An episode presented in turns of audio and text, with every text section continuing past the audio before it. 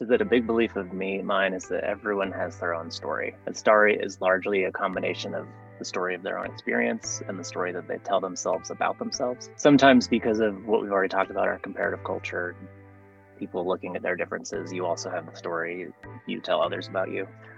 Might make it blurrier, might make it clearer depends. But the whole point of this is that we do all have our own story. I, I try to put that out there. I try to give you a lot of different perspectives, to share just these differences that we've got. That to me is, is the beauty of storytelling. Like you can say so much without saying it, and there's a lot you can learn without learning it.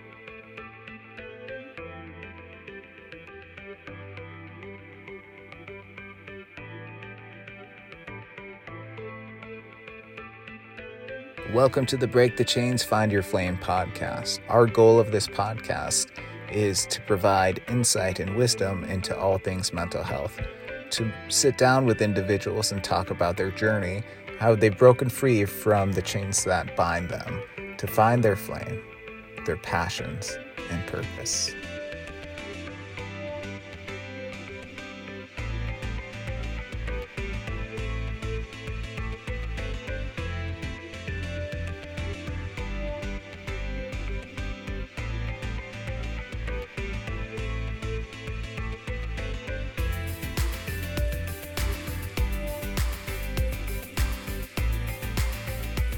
Welcome back to the podcast, listeners. As always, your host, Steve Opolnick, with another banger for you today. Our guest today is Clayton Pulsipher. Clayton is an amazing writer and has his debut book coming out tomorrow. And so excited to have you listen to this podcast because we get deep into Clayton's journey about writing, about finding his creative outlets and who he is as a person, and how that translates to his writing, to the story of Identity Crisis, and to some of the main characters in the story.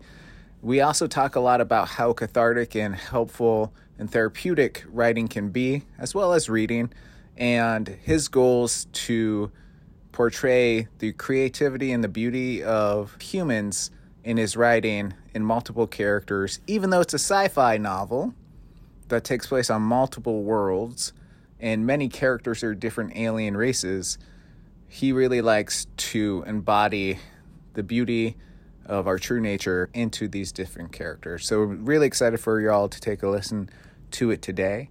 And uh, the show notes for today will not have the link to buy the book because it, it is not live yet. But tomorrow, it is live. So, if you really like this episode, if you want to read his book, even if you don't like this episode, but you still want to re- read his book, uh, I want you to go to show notes on the 21st, so on Tuesday, to take a listen to this. Um, to go go to the link, not take a listen. You're already listening to it. I don't know what I'm talking about. To go to the link for his book so you can pick it up and give it a read and um, see how you connect with it. I thoroughly enjoy talking with Clayton and um, touching base on all things geek and nerdy as we get into our own interests and why sci fi and fantasy novels are so important, especially to us, but for many young people in general. So, without further ado, here's Clayton.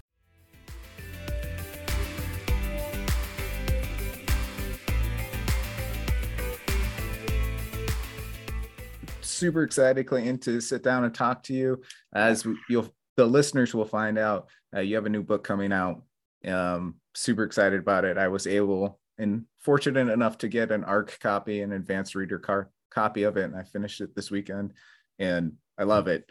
Uh, so we're we're definitely going to dive into that, but I also think one of the more interesting things about talking to authors is not just their storytelling and their narrative, but also where it comes from. So I'm really excited to kind of dive into that with you. And I know you said you've listened to a couple episodes, so you know what's coming next, but I'm going to do it anyways. Yeah. So, Clayton, mm-hmm. can you tell us a little bit about yourself and what your origin story is? Whatever version fits uh, for you that you think is important for people. Yeah, for sure. Um, and I'm super excited to be here. I want to say it's been fun kind of catching up on some of your episodes, getting a a gauge of what y'all do. It's it's spectacular. And this is, I'm really excited to frankly just chat with you about all this. Um, awesome. A lot of what you're aiming for is something that's become very top of mind and high priority for me over the last few years, which we can probably a lot of us say that, right? the pandemic sort of threw everything into the air. and yes. here we are now just trying to figure out what's next. Um, We're still waiting for of, some of that stuff to land, right? Yeah, that's that's actually a really nice way to put it. Um, and of course, you'll hear some shades of that in my story. Um, so yeah, getting into kind of as you said, my uh, origin story. It's really it's to kind of sum it up. It's it's more of a story of finding my own personal awareness and then seeking intentionality in my life and then using that to actually kind of define the space that i want to fill in this world um, and you know that'll make a lot more sense as we get into it but before we get into the story actually i want to say like share a little bit just about me fundamentally as a human because um, it really shapes how all of this happened right um, i don't know if you've done much with like say enneagrams things along those lines I've dabbled um, in it. And I haven't really um, spent a lot of time in it. It's on my list. Mm-hmm. Every year, I create a list of trainings and interests that I'd like to go into the year trying to work on. It's definitely up there. But I know uh, actually one of the guests we've had on before, she's done a lot of work with that, and she teaches meditation and mindfulness and and uh, Buddhist thought. And so uh, she's heavily into that right now. Um, nice. But I haven't really dabbled too much beyond the stereotypical kind of social media posts and things of sure. that nature. And I admittedly haven't really gotten deep into it. I just, I don't usually put a ton of stock in these tests that kind of put you in a box, right? Because mm-hmm. we're all so distinct.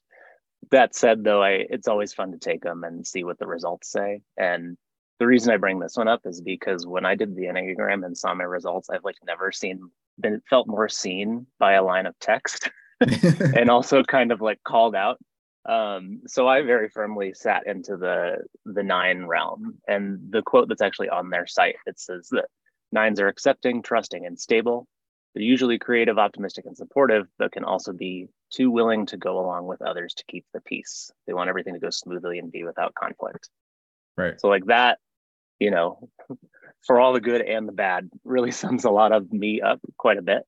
Um, and when I look back at my life, those kind of few very simple sentences really defined a lot of my journey. You know, I'm, I'm a very laid back, easy to please, and easy entertain person. I like a lot of things. I can find happiness in a lot of circumstances. Again, especially if there's no conflict and people around me are, are doing well, they're happy. So, like with all of that, as I've kind of gone through the different phases of my life, because um, I think it's really interesting to look back at discrete chunks and like that was definitely a very specific phase that I was going through. Um, right. As I moved from one thing to the next, I don't think I was ever not myself. But until these last three few years, I feel like I was just sort of walking through life and slotting into the places that I either put myself or was put into. You know, I was coasting, right? I, it was like I was never necessarily like reaching for my full potential Right. It was more like ambling toward a potential version of what that could be. Um, I don't know if all of that makes sense. I just kind of no, no, yeah. I well, I think it's a, a super important uh, thing to point out because I think so often we we hit these stages in life, and like you're saying, that coasting is is oh, here are these expectations, and this is how I kind of move through it. Um, but it is a chunk of your life, and I think sometimes we get lost in that chunk sometimes and feel like oh this is forever or this is just what the world is and then we shift through that and we we open up different possibilities due to different situations that come up mm-hmm. and you know the me who i was 10 years ago is far different than the me who i am now which will probably be far far different than me in 10 years in the future right um, but no that makes a, a ton of sense of just trying to navigate that yeah Cool. Well, yeah, I wanted to get all that out and then actually get into the story itself. Because, um, like I said, that really kind of guides all of the different pieces of it. Um, so, like reaching all the way back to when I was young, I, I was actually raised in the Mormon church. Okay. And so I was taught from a very young age that there was a, a correct or an incorrect way to do this or that. And, you know, these days I'm very much on the other end of the spectrum, right? I, I see very few things in the world as black and white. Almost everything lives on a continuum. So it's, you know, that's, you want to talk about journey. I've kind of flipped completely other end. Um, but anyway, I could get into that and talk about it for far too long and be out of the realm of this podcast. But uh, uh, I also won't get into the nitty gritty of how my religious upbringing, upbringing impacted me. Um, but what I can say is a lot of how I've kind of grown up and come out the other side. I've really reflected on some of the ways that that upbringing interacted with some of those fundamental things that I shared about me. Um, because really, the, the church was super important to my family, still is for a lot of them. Mm-hmm. Um, add that to just like the sheer amount of time I spent at like religious functions for the first 18 years of my life. And I honestly just didn't question much. And I therefore never found a good reason to push back and disturb the peace. It was just how it was in my family. And it made everybody happy to be a part of that group. So I was happy enough to slot in and go about all of it. And naturally, of course, this is happening subconsciously, right? I wasn't actively thinking, oh, I'll go to church today because mom will smile. Like that's not going through my mind necessarily, but it's it's kind of that deeper level, just what's going on in my subconscious. Right. Um, and so that's it. Like I just kind of moved on through, right? And it was all confirmed that right when I went left home and went to college, you know, after going to church every Sunday, having that dictate a large portion of my life and kind of who I had become in a lot of ways, I got on my own and I stopped going almost immediately with very little fanfare. Like it wasn't a big deal. It just wasn't a priority. Uh, right. Once I didn't have anybody watching, I just kind of phased out. And that just showed to me pretty quickly that, you know, I, I was frankly just Mormon because I was born into it. Um, but so like this idea that this same concept like of not really questioning much and not pushing back on things, it kind of carried into some other areas of my life as well. Um, and a big part of that really defined what eventually became my career path. Uh, I discovered a, a, talent that I had for music and, and singing at a fairly young age, actually, like when I was six. Um, it was a great outlet for my creativity and self expression very early in my life. And I was talented. So I, I, leaned pretty hard into it. Why not, right? If you're good at something, why not follow it? uh, um, fast forward, and music kind of dominated a lot of my experience through middle school, high school, college. You know, I sang a lot of famous works with a lot of famous conductors in a lot of famous places, um, you know, here and abroad. Uh, and I even leveraged this passion and skill into that career. Like I was saying, I, I decided senior year of high school that I wanted to direct choirs. I wanted to teach music. Um, and I followed that path. It, it led me to a number of roles, both in higher and eventually secondary education. Um, and really, this is another thing. Music came to define me. It pushed me onward to the next thing, and it kept the peace in my life because I saw a fair amount of success in it. And so I rolled with it. You know, I didn't really take that step back to really reassess and make sure that I was on the right path. I just kept on going. Um, then I started my first year teaching public school full time. So this was the uh, fall of 2019. Okay. Um, my partner and I had just moved out to Salt Lake City, starting life in a new city, and I started my career in a new school. Um, and I'll just say that the rigid and very crazy public school schedule essentially just punched me right in the face. Yeah. And it just deleted my work life balance. Um, and like with that, of course, my peace just started to evaporate. Things were super difficult. And like I was having trouble hacking it, which is to be expected in your first year teaching full time. But I think for me, it was kind of bringing to light some of the stuff that I hadn't necessarily taken the time to step back and consider. And then, of course, COVID happened because remember I started August 2019. So right as I was starting to get my footing under my underneath myself, the world so it's collapsed. the end of your your first year. Yeah. yeah. And as you can imagine, teaching uh, online choir to high school kids in the middle of this stuff was this is an experience. I'll just put it at that. um, and you know, it was that semester, that spring semester, really breezed by. Like before I knew it, I feel like it was over, and suddenly it was summer. Um, and naturally, too, you know, my my partner was home a lot while I was teaching online, and then she was able to go back to work right when I got off for the summer. So I switched right into a position where I'm like, okay, I guess I'm going to be alone a lot right. over the next month or so. Um, and you know, it was that summer. It was summer 2020. I think it's safe to say we were all searching for peace. Yeah. Um, so I'll just sum that up that in my pandemic exile, I searched for my peace and did that by channeling everything I had into writing the first full draft of a story. Um, it was a story that I had started writing about five years before that. Now it's a full length book, the one you already mentioned, and you have read, uh, first in a young adult sci fi trilogy launching tomorrow, which is super exciting. Um, and really just finishing that book draft changed everything for me. It, uh, it's set my mind sort of something kind of higher for myself. Uh, it hmm. made me take a long look back at my career in, in singing and education. And what I essentially learned from that uh, is that I had I'd misidentified my passion, and it's like a it's an interesting thing because it's very closely related, right? It's not necessarily I had always been like, oh yes, I love music. Music drives me forward. For me, it was kind of a higher level. Um, that the passion I had was just gen- more generally for creating, and right. music had become the outlet through which I had pursued that.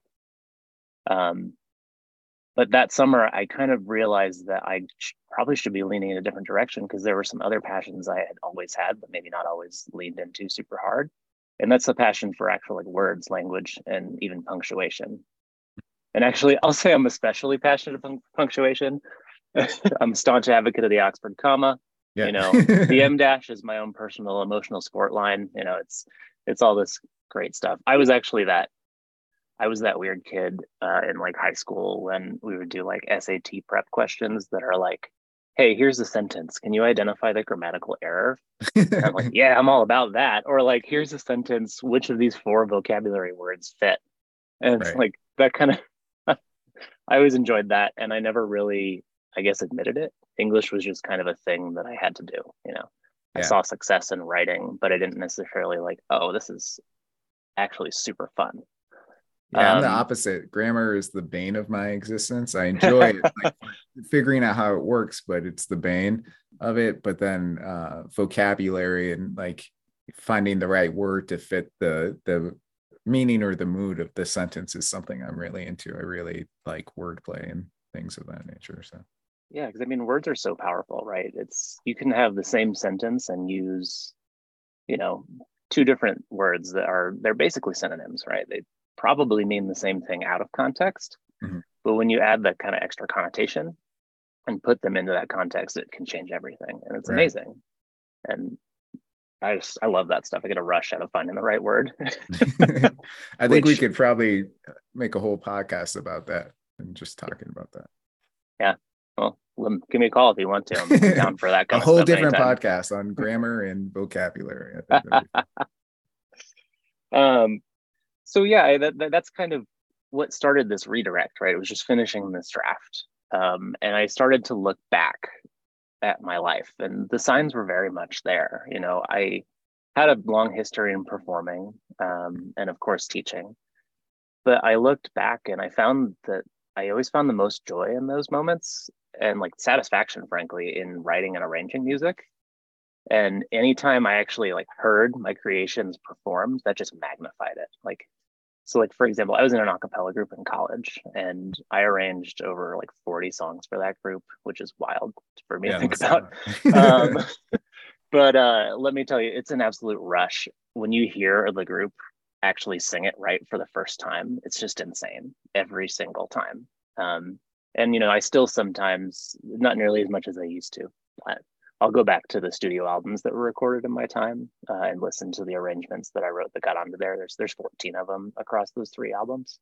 Oh, wow. Um, and it's it's really great. It's like these are my creations and they're alive, right? And that is where I found so much of my rush. You know, performing, of course, is the whole thing, but this is kind of where I really sank in. And you know, I did have dreams early on of writing something that would actually be put out in the public space and so this idea of building a book and building a book, eh, building a world that I then write a book yeah, that it lives in. Yeah. Yeah. Um, was just very exciting. And, you know, add this to that I was lucky enough to, um, I guess about a year and a half before we moved out to Salt Lake, I found my now uh, life partner, and we you know, she has been wonderful for me. She's been very helpful in my own personal journey. But with, related to this, like she was one of the first people that consistently called out, like, you're a really good writer. Like, this is a thing, you know? and just hearing that from someone you're very close to over and over, you start to notice those patterns, and then you you hear it more when other people maybe say it, right? Right. Um, and that encouragement was really big for me. It just helped me break into something that, you know, now is starting to become a part of my identity. You know, music had really identified everything for me. And now it's like, well, really what it's been is creativity and this idea of building something.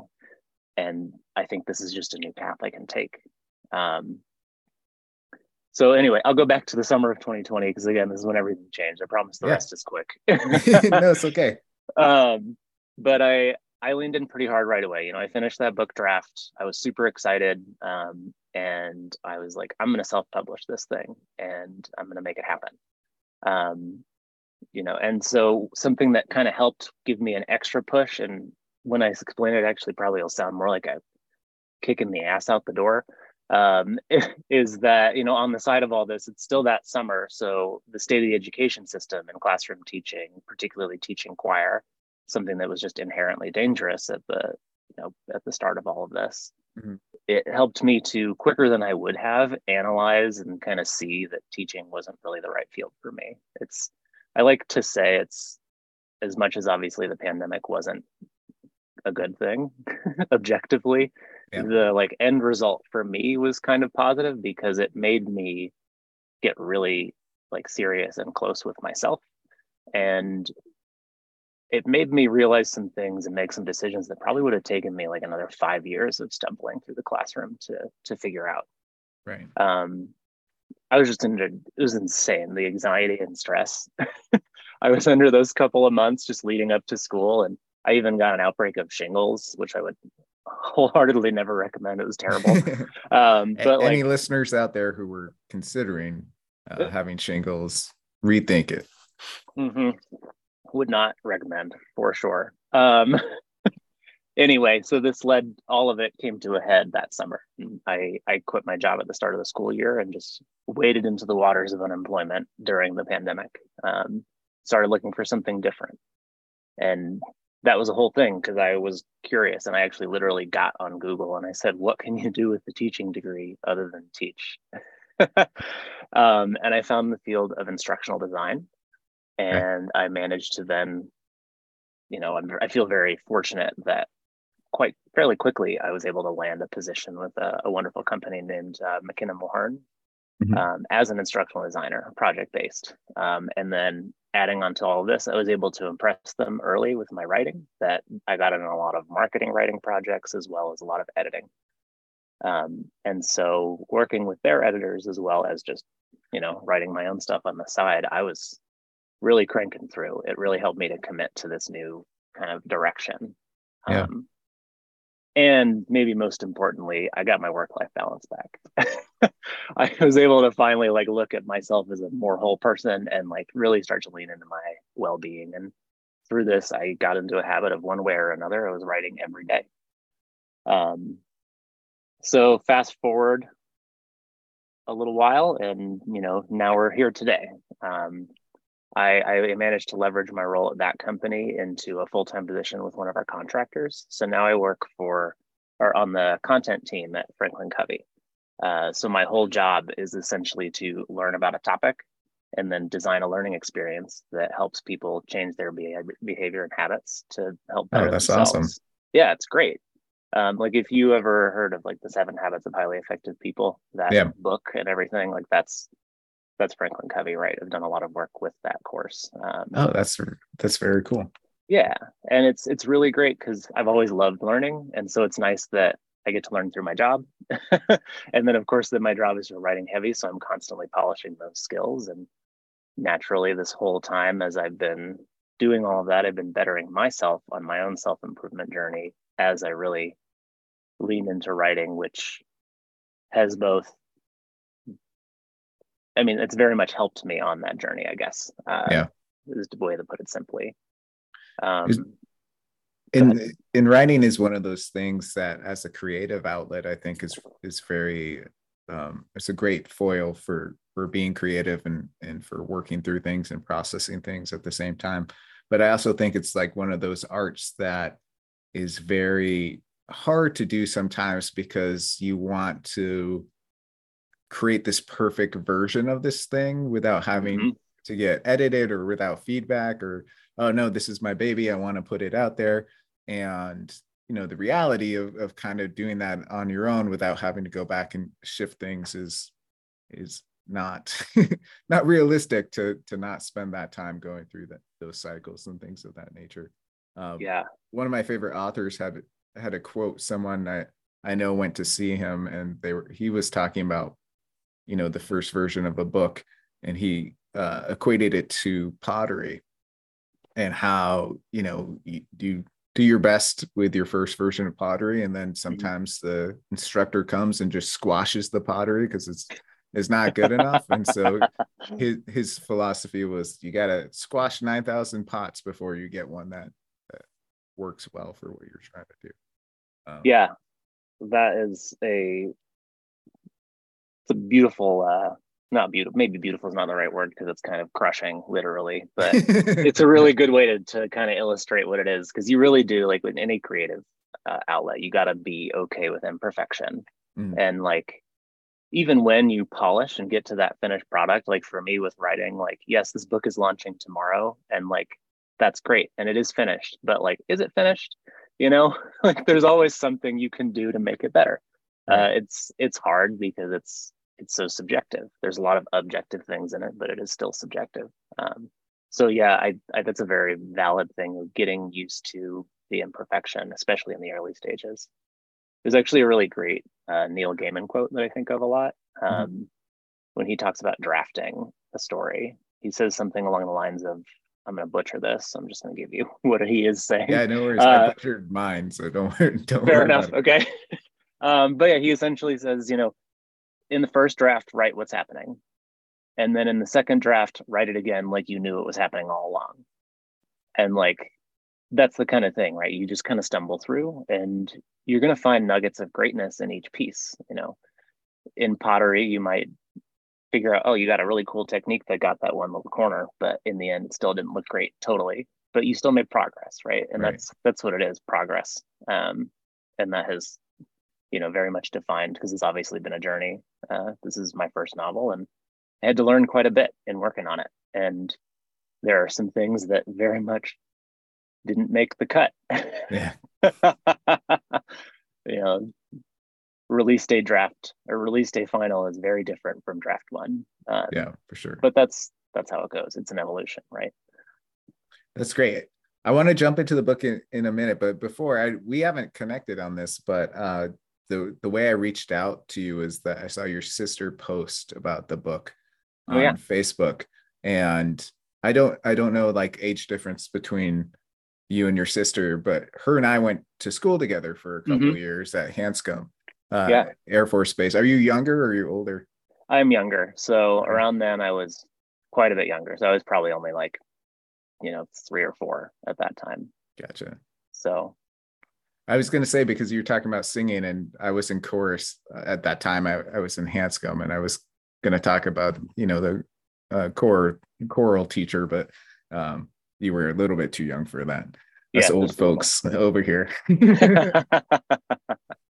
but yeah, no, I, I love that too because I, I feel like uh, when you look at the arts for younger kids, a lot of it is singing or uh, art or creating. And then mm-hmm. as you get older, you, you can write. You can write at the age of six too, right? And just playing around with what works for you in storytelling. But I think there's this cool concept of just uh, like you were saying, your passion is creativity and just finding the ways that really help you express that. And so I think it, that introduction to singing at a young age makes a lot of sense of how you patterned your life and how you went after those things that you really enjoyed and passionate about.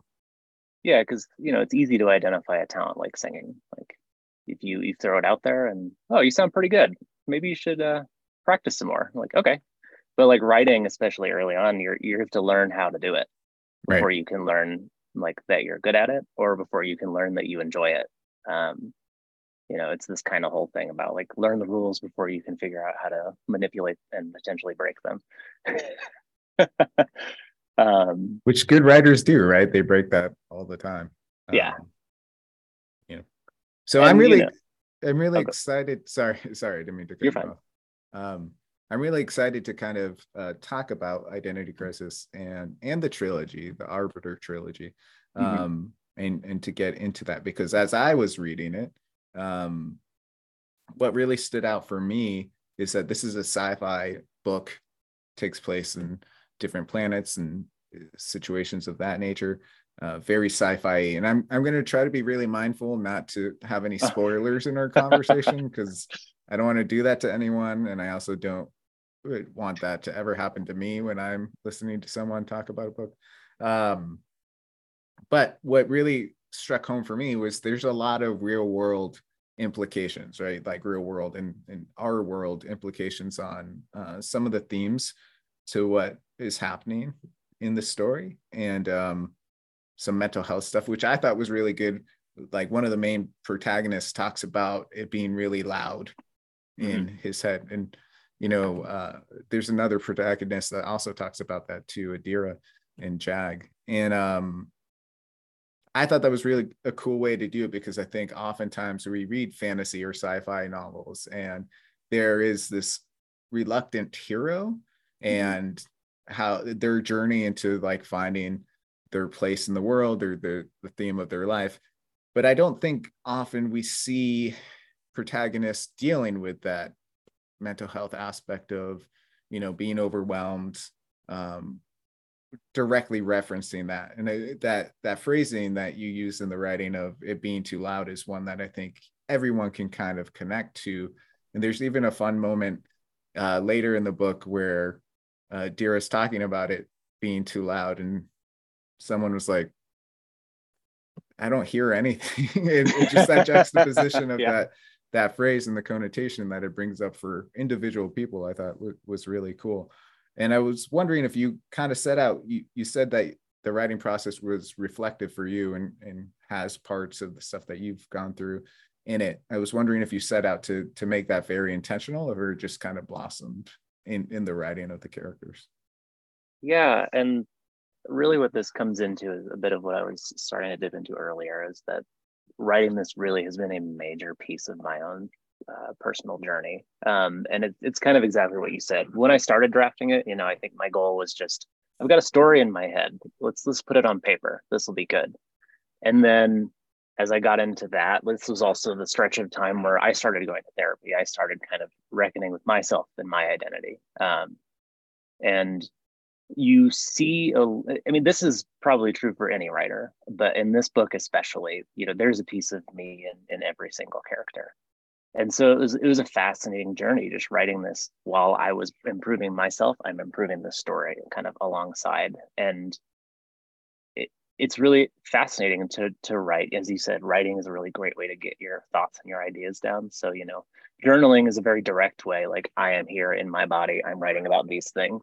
Writing fiction and kind of approaching some of the things you're going through without necessarily thinking about it it's it's really interesting and mm you know, there's a little bit of me in each character. As I said, they struggle with similar things that I've struggled with. And as you go through the story and see how they respond to various things, I, I learned more about my characters in the process of writing this story. And that helped me teach more about myself. And the more I did things like go to therapy and worked on myself and learn more about that, it helped me to learn more about my characters. It's like this really interesting and frankly beautiful just cycle.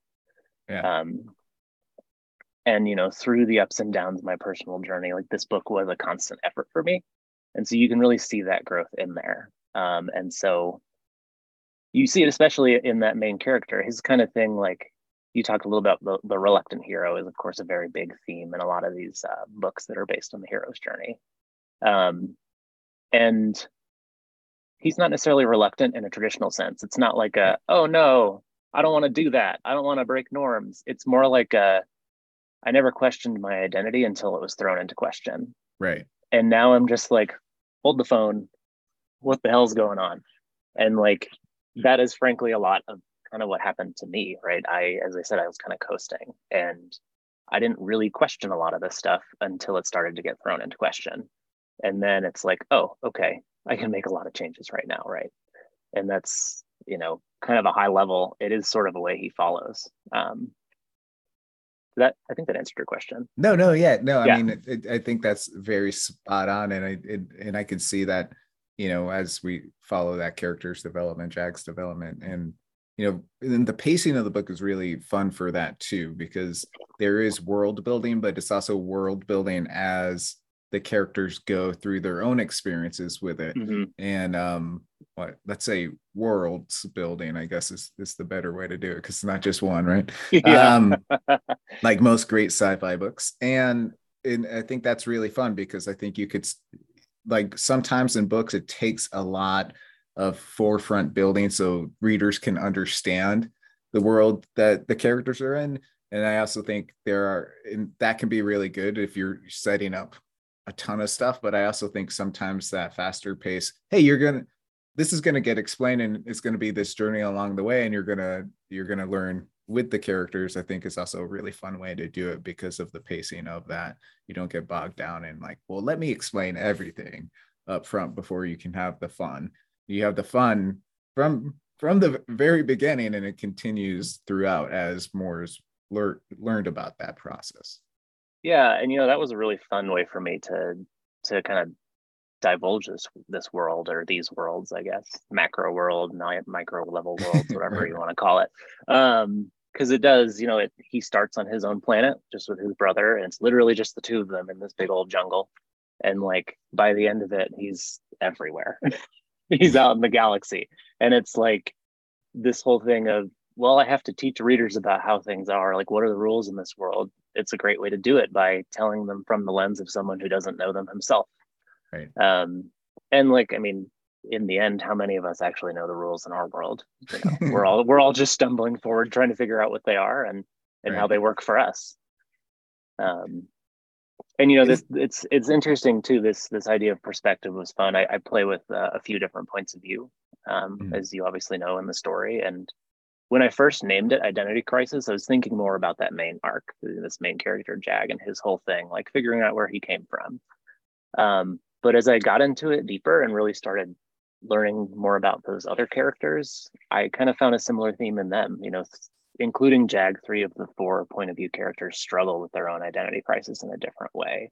His is more overt and tangible, um, but then theirs, uh, they they lose parts of themselves um, whether that's to trauma a flawed belief or just some misaligned coping technique you know mm-hmm. they've lost sight of who they are in a lot of ways that you know probably just as much maybe it's a less visible and tangible sense but it's still there right um, and i tried to kind of play into that once i realized that oh this is a deeper theme than i realized once i named it. Um, yeah.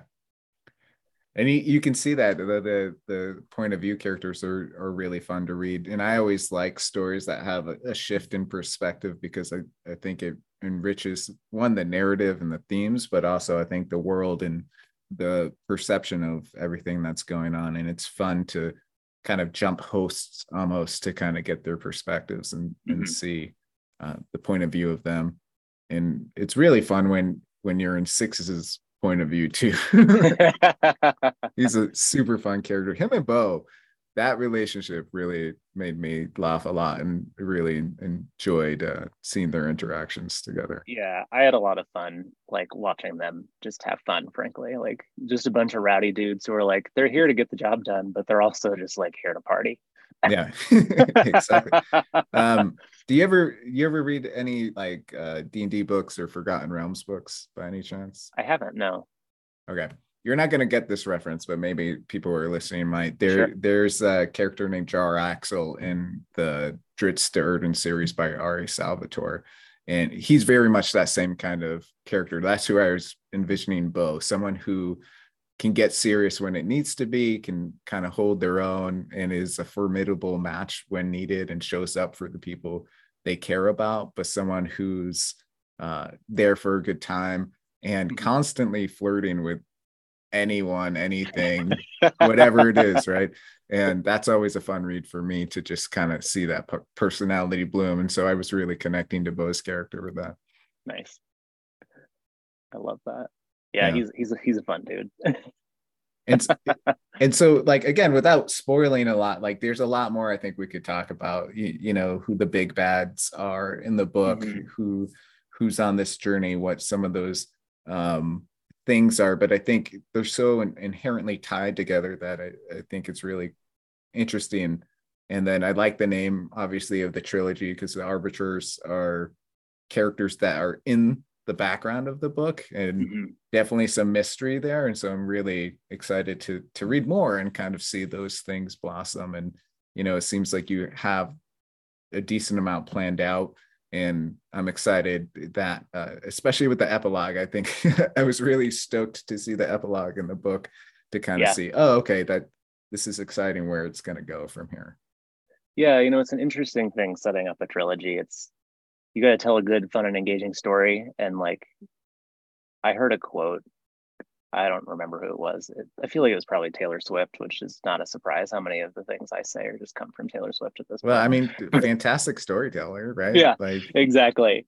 But I think I want to say it was her, and if it's not, I'll give it to her because she's brilliant. But uh, yeah, um, she said something like uh, putting an Easter egg in something that that kind of alludes to what you haven't uh, released yet is really just good planning. Yeah. and so she, there's a lot of she like, does that if it was her, she does that perfectly because yeah. how many Swifties are trying to figure out whose songs are about or make real life connections. Yeah. Uh-huh. Or analyze the numbers to figure out when the next album's coming out. Yeah. I feel like this is another thing we could dive into, just the psyche of Swifties and what motivates them to try and predict the future. But anyway, the point of this is there's a lot of like minor moments in there that don't seem like much that like have implications for the next couple. Um, because I do, like you said, I've got a lot planned out. I've actually already started drafting the next one. Um, yeah, and I wanted to. I went to your website, and something one of my favorite authors does is is does a, a status bar of oh, what yeah. they're writing, and I saw the status bars on yours, like ready to launch and like fifteen percent mm-hmm. done. And I think for me, as someone who historically will binge a book and then have to wait like a year or two for that book to well, right. if we're talking about George R. R. Martin or you know the Name of the Wind uh, kind of author, we have to wait multiple multiple years, even decades for some mm-hmm. to come out.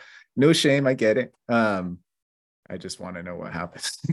right. Uh, it's fun to see that kind of progress update because people can kind of check in and kind of see, you know, oh, okay, cool. This is what they're working on. This is what they're doing.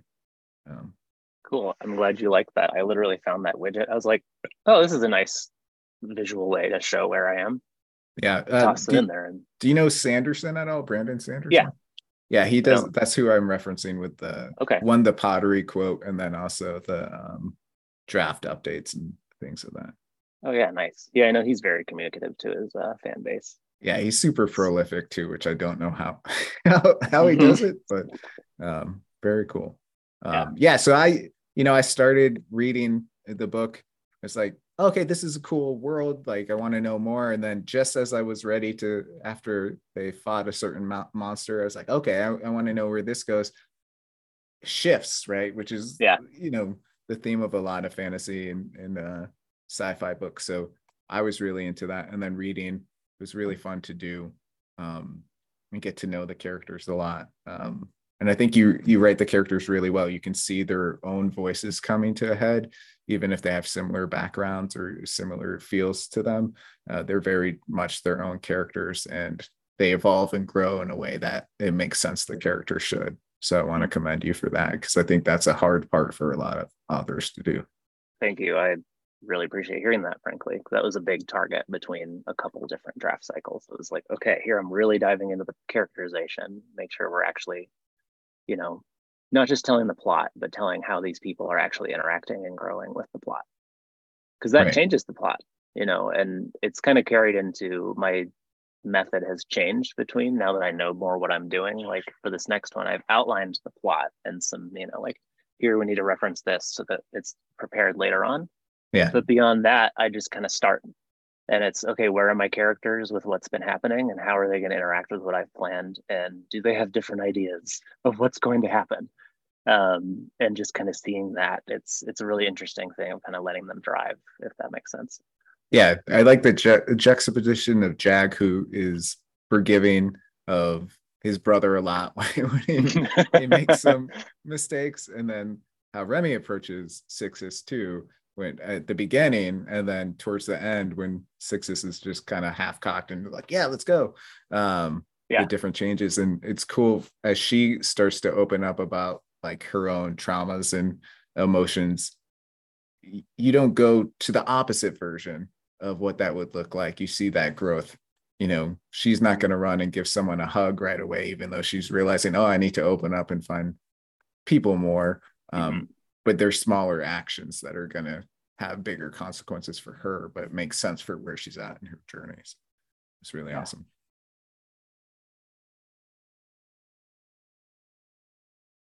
So I want to go. Uh, there's a lot of fun stuff here, but I want to be mindful of your time too, mm-hmm.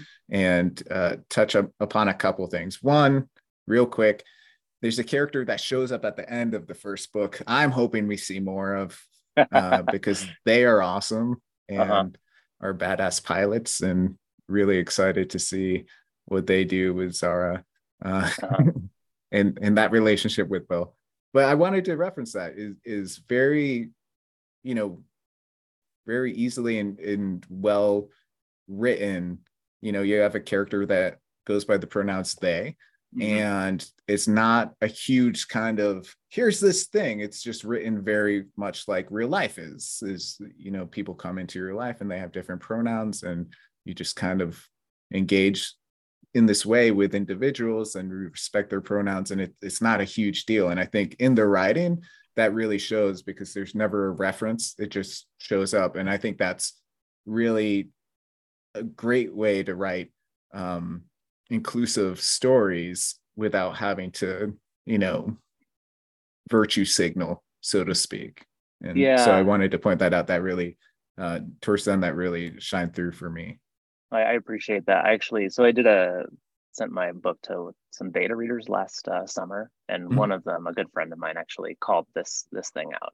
She was like, you know, I love, and she also referenced Bo. You mentioned he's he's the guy that will flirt with anything and everything, right? Yeah. So she's like, I love that you've got this guy that's like very poly, and then we meet a character who's non-binary, and it's like it's not a big deal, mm-hmm. you know. It just like it just is presented in the flow of the conversation and in the story. It's not like we take a moment to highlight that and like that is a, a key thing for me and it kind of sinks into like one of the big reasons why i write frankly um, when i started to look at this as more of a book more than a book and actually like a business that i'm trying to start here i did kind of a free write on just why do i write right and i kind of just distilled that all into just a simple mission statement which was about you know i write to explore new worlds in hopes of learning about and helping others better understand and appreciate ours and so like it's the whole thing. I don't know everything, obviously.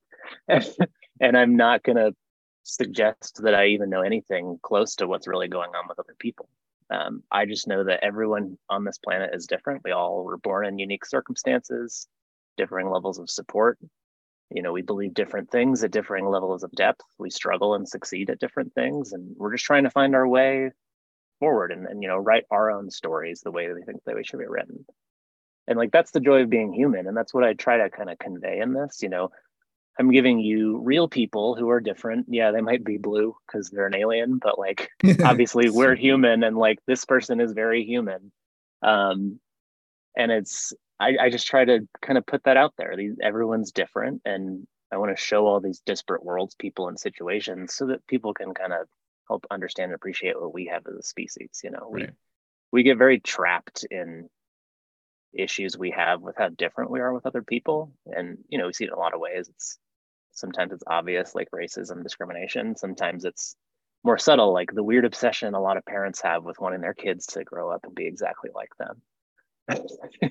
I played football in high school. You're damn well going to do it too. It's like right. it's the same kind of concept right? We, we have this like kind of inherent discomfort of of difference. And like to me i think that just the breadth of human difference aside from just being this astoundingly huge thing is one of the most fascinating things about like why we're here and what this world is about and right. so i feel like i just responded to that gracious wonderful feedback with like a big soapbox moment but, but it's that's really I, I think it. it's, it's i think it's needed though like there's a power in reading and writing that i think allows us to to shift perspectives in a way that maybe we can't in real life interactions or we don't have access to. And I think there's been a lot of studies in empathy in general with reading, uh, you know, fiction books and um, you know, for me, it's always been sci-fi and fantasy. So I'm I'm going to speak to that and the ability to see different perspectives through that kind of writing.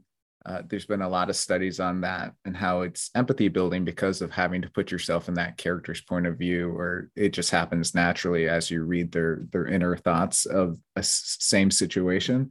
And you know, in that, I guess I would expound that if you're writing that way and writing well for your your characters, you have that's probably tenfold of that increase in empathy because you have to connect with you know different characters regardless of you know who they are just to kind of give their perspective. And i think that's the beauty about writing and reading that i think helps you know we as humans grow and connect to each other yeah because we all you know especially as as kids we all got very different levels of like say just to use one example emotional education you know. Mm-hmm. mine wasn't super high. I'm now i'm learning a lot about it these days. Last couple of yeah. years it's been a big thing a lot of growth. And like when you read a story and you see yourself or a part of yourself in there whether that's like physically like you know there's something to be said about like um, folks of certain like races or nationalities seeing their culture represented like on the tv show or something um, or in this case you know seeing somebody as they work through their loud thoughts and whatever anxiety they might have. It helps you just feel, I mean, to hash, rehash the word more seen. And I think it helps you to understand that, okay, yeah, this is normal, you know. And it's the same thing with with this this one non-binary character you reference like it's normal that that person is that person and that's both fine and wonderful um and i yeah. can say they will be along and i've got some fun things planned for them, of course. Oh, that's awesome. it's, it's funny because it's some of the last chapters, and I, I was like, oh, I want to get to know them more. This is the fun interaction that they're having.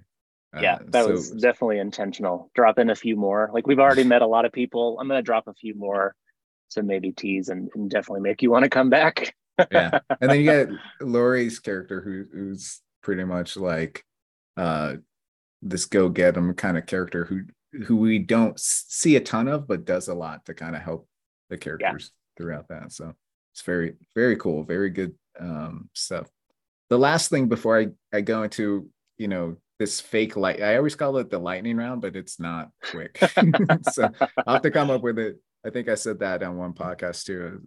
I have to come up with a different terminology for it, but those are just quicker, succinct questions. Is one of the major quotes um, that you have throughout this revolves around you know the the first couple protagonists that we we meet um, on their planet it's the quote through the winds of change we stand tall as trees and i mm-hmm. think that comes up several times especially with jag especially when when jag is dealing with some anxiety and really trying to center uh, himself and you know, sometimes we get the whole quote, sometimes we get the we stand tall as trees, um, which I, it's a great quote. I'm wondering where that came from, and then you know if you could speak a little bit to to the purpose of it. Yeah, and it's interesting actually. So I played around with my, my beta copy had a different quote, and then that was kind of like an add-on. And I was like, the first quote was kind of dumb and sounded too much like something from Game of Thrones so I trimmed it down. And the more I got to know it and kind of my final drafting phase, I learned more and more like, oh, this line is actually just like perfect for the entire arc of the story. Mm-hmm. Um, my initial thinking was just, you know, it's a very tribal culture and, you know, they should have some sort of, you know, saying. They're not necessarily religious per se, but they like can have something that keeps them moving forward. Um, and it's this idea that you know the winds of change we don't know what they look like we don't know what they're going to do to us but no matter what happens you know it's like the all the trees around us we you know because this culture is in this big old jungle so there's a lot of enormous trees that kind of they live off of they live in they live near um, like the big tree beside me i'm gonna i'm gonna stand tall and i'm just gonna weather that storm. Um, and it's interesting i don't get too much of it as we go go along but in the very beginning i kind of allude that like you know it's as we already talked about a little bit in this interview it's people pat words have a lot of power and you can get a lot of different interpretations of it. So even a phrase like through the winds of change we stand tall as trees it can it can mean a lot of different things. Um and the one that my my protagonist really leans on that he got from his good friend Adira, who's another character you meet at the very beginning, is just this idea that you don't know what's coming. That's it. You you can't predict it. Sometimes you can't even shape it. All you can do is, you know, manage your response to it. And if you stand tall, you can weather that storm.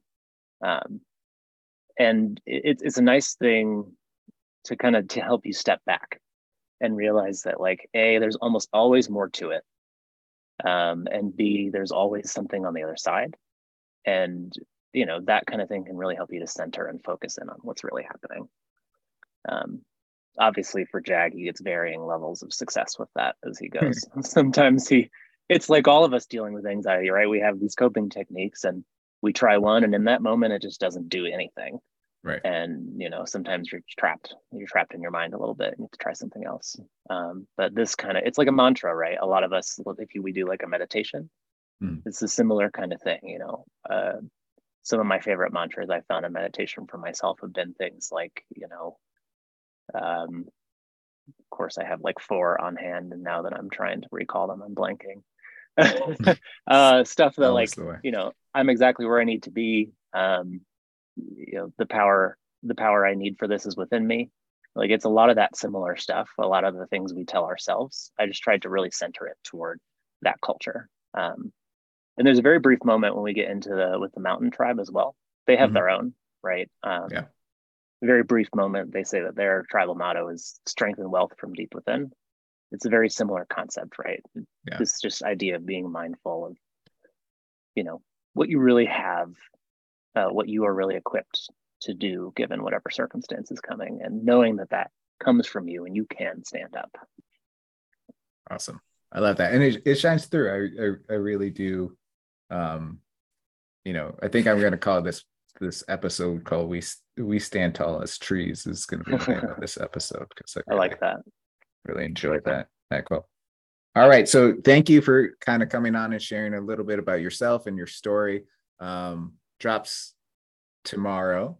Um, so I'm going to include like links to all your stuff in the show notes. I want people to check that out and, you know, reach out and, you know, take a look at, at the book and read it. And, you know, I'm sure Clayton's uh, really open to hearing what you think and interacting with you because I think so much of this is seems to me part of the process for you is is uh, putting stories out there and seeing how people interpret them and how they relate to them. So I'm really excited that we got to talk about it. But yeah, same.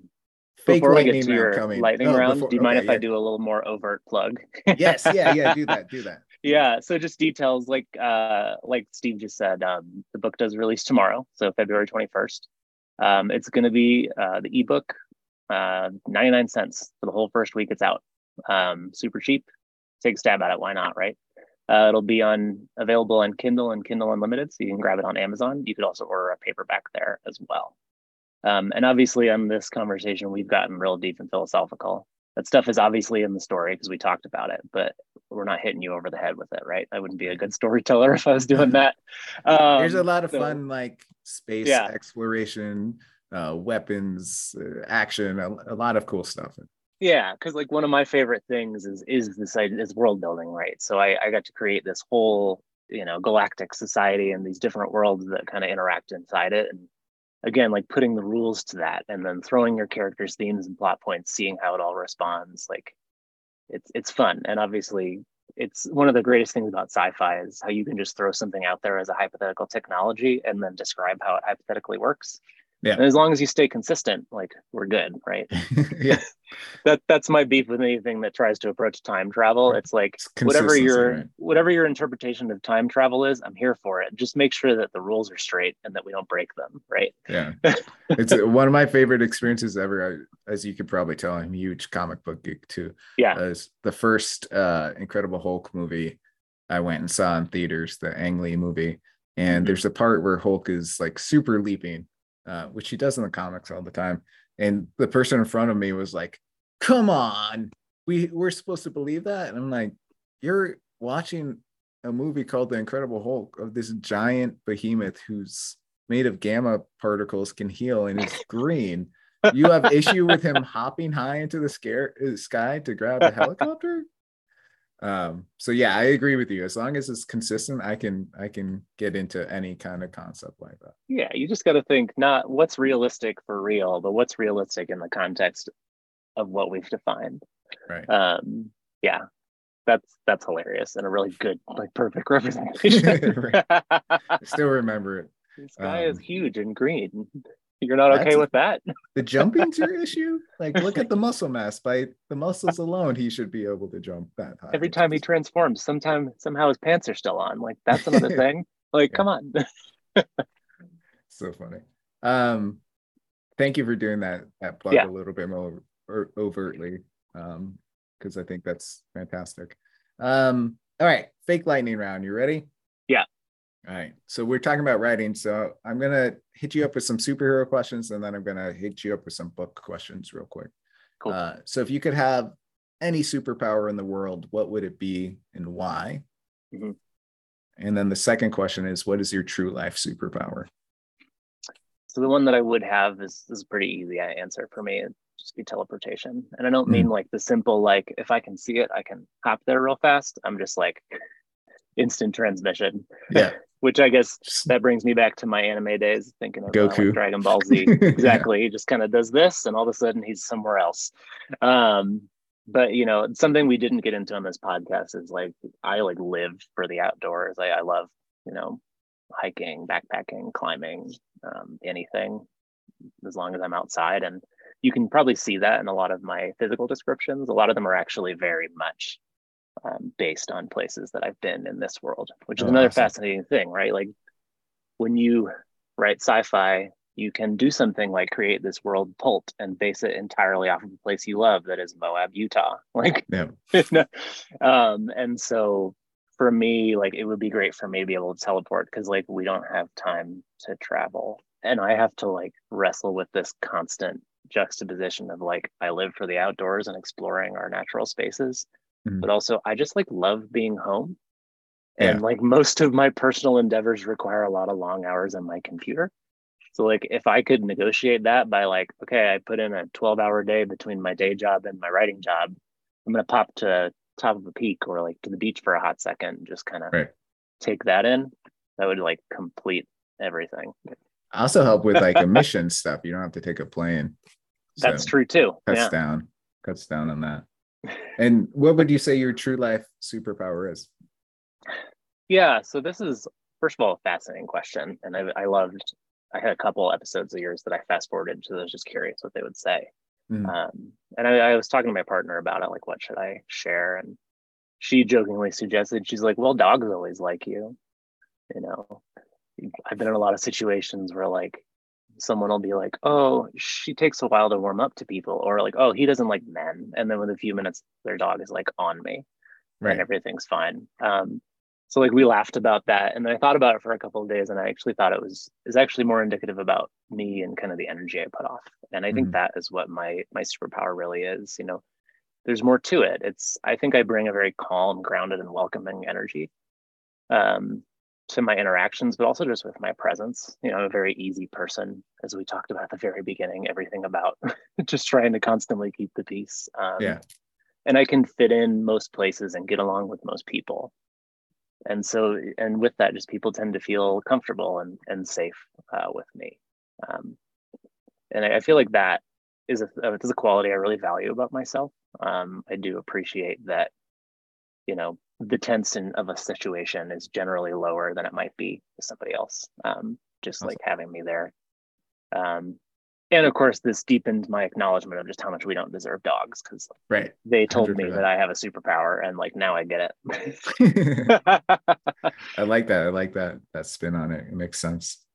All right, now this is going to be a little bit faster because it's about books. Um, favorite sci-fi book? Oh God, favorite sci-fi book. It's such a hard one. I'm on a pretty, I mean, as you could probably guess, I'm on a pretty big like re-kick of Dune right now. Mm-hmm. Um, you know, I've read it before, and then the new movie came out uh, now, I guess, a year and a half ago. Mm-hmm. Saw it in IMAX, and it just like blew my mind. and so, like revisiting that world and getting deeper into it again has been a lot of fun. Nice. So maybe I'll I'll stick that with like my current favorite. Okay. I don't know if I have like a yeah. Let's do forever current favorite. current favorites. Yeah. Um. because it, it's just it's crazy you know like there's so much depth to that and there's so much we can learn it was written Yeah, so long true. ago and a lot of it like predicted a lot of societal structures and like there's some stuff we can learn about it today yeah. Um. Uh, current favorite fantasy book. A little bit different than sci-fi. yeah my favorite fantasy book trying to think of just the last fantasy book i read god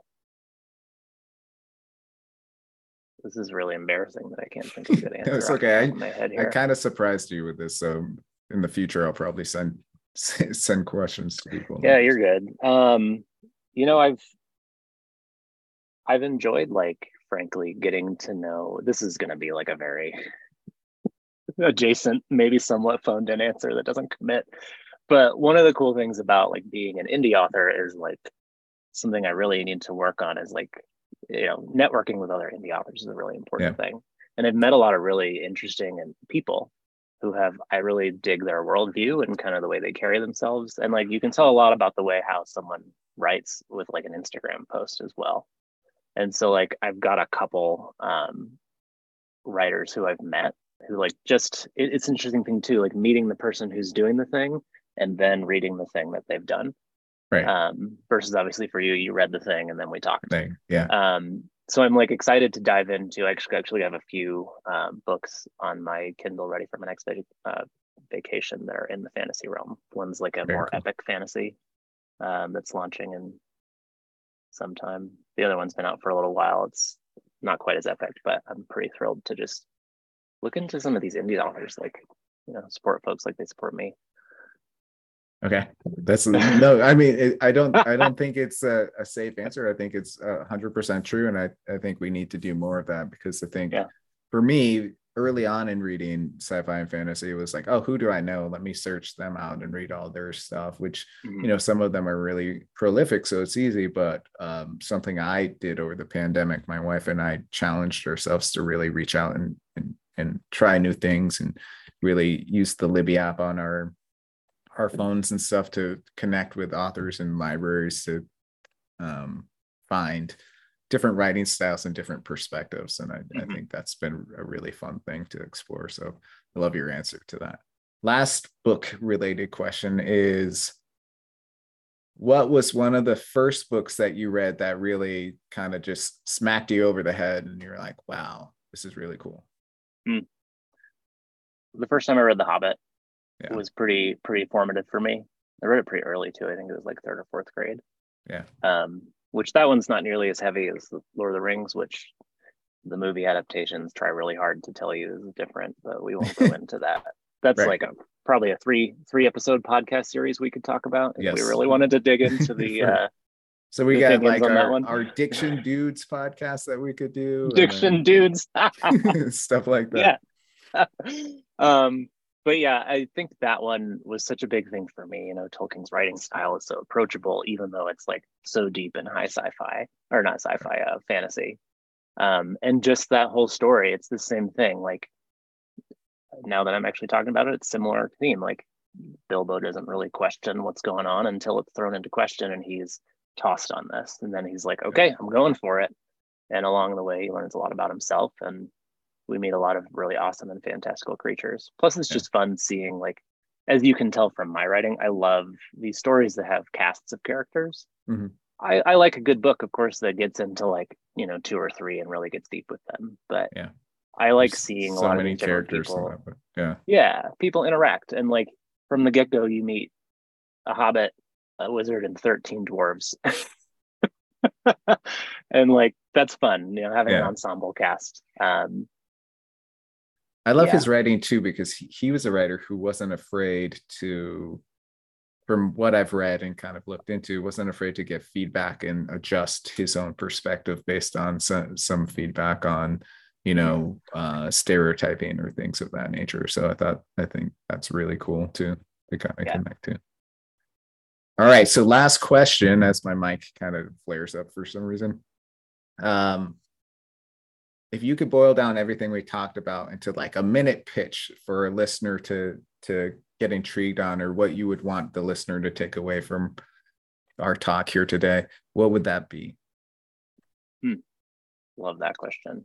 Um, I would say that just that a big belief of me, mine is that everyone has their own story. And story is largely a combination of the story of their own experience and the story that they tell themselves about themselves. Sometimes because of what we've already talked about, our comparative culture, people looking at their differences, you also have the story you tell others about you. Might make it blurrier, might make it clearer, depends. But the whole point of this is that we do all have our own story and like really in, in my writing I, I try to put that out there i try to give you a lot of different perspectives without of course constantly head hopping and confusing the shit out of you. Um, but I, I, try to share just these differences that we've got and I, I wrap it all in this you know there's a lot of action sequences there's a lot of really cool tech all this kind of fun stuff and like that to me is is the beauty of storytelling. Like you can say so much without saying it and there's a lot you can learn without learning it. Um, and so like yeah this is very much like it, it's a young adult novel right? It's about it's about a guy finding who he is and what he's doing. But there's a lot more going on and it's wrapped in this adventure. So i had a lot of fun building it. I'm having a lot of fun building what's next. I i hope you'll give it a shot.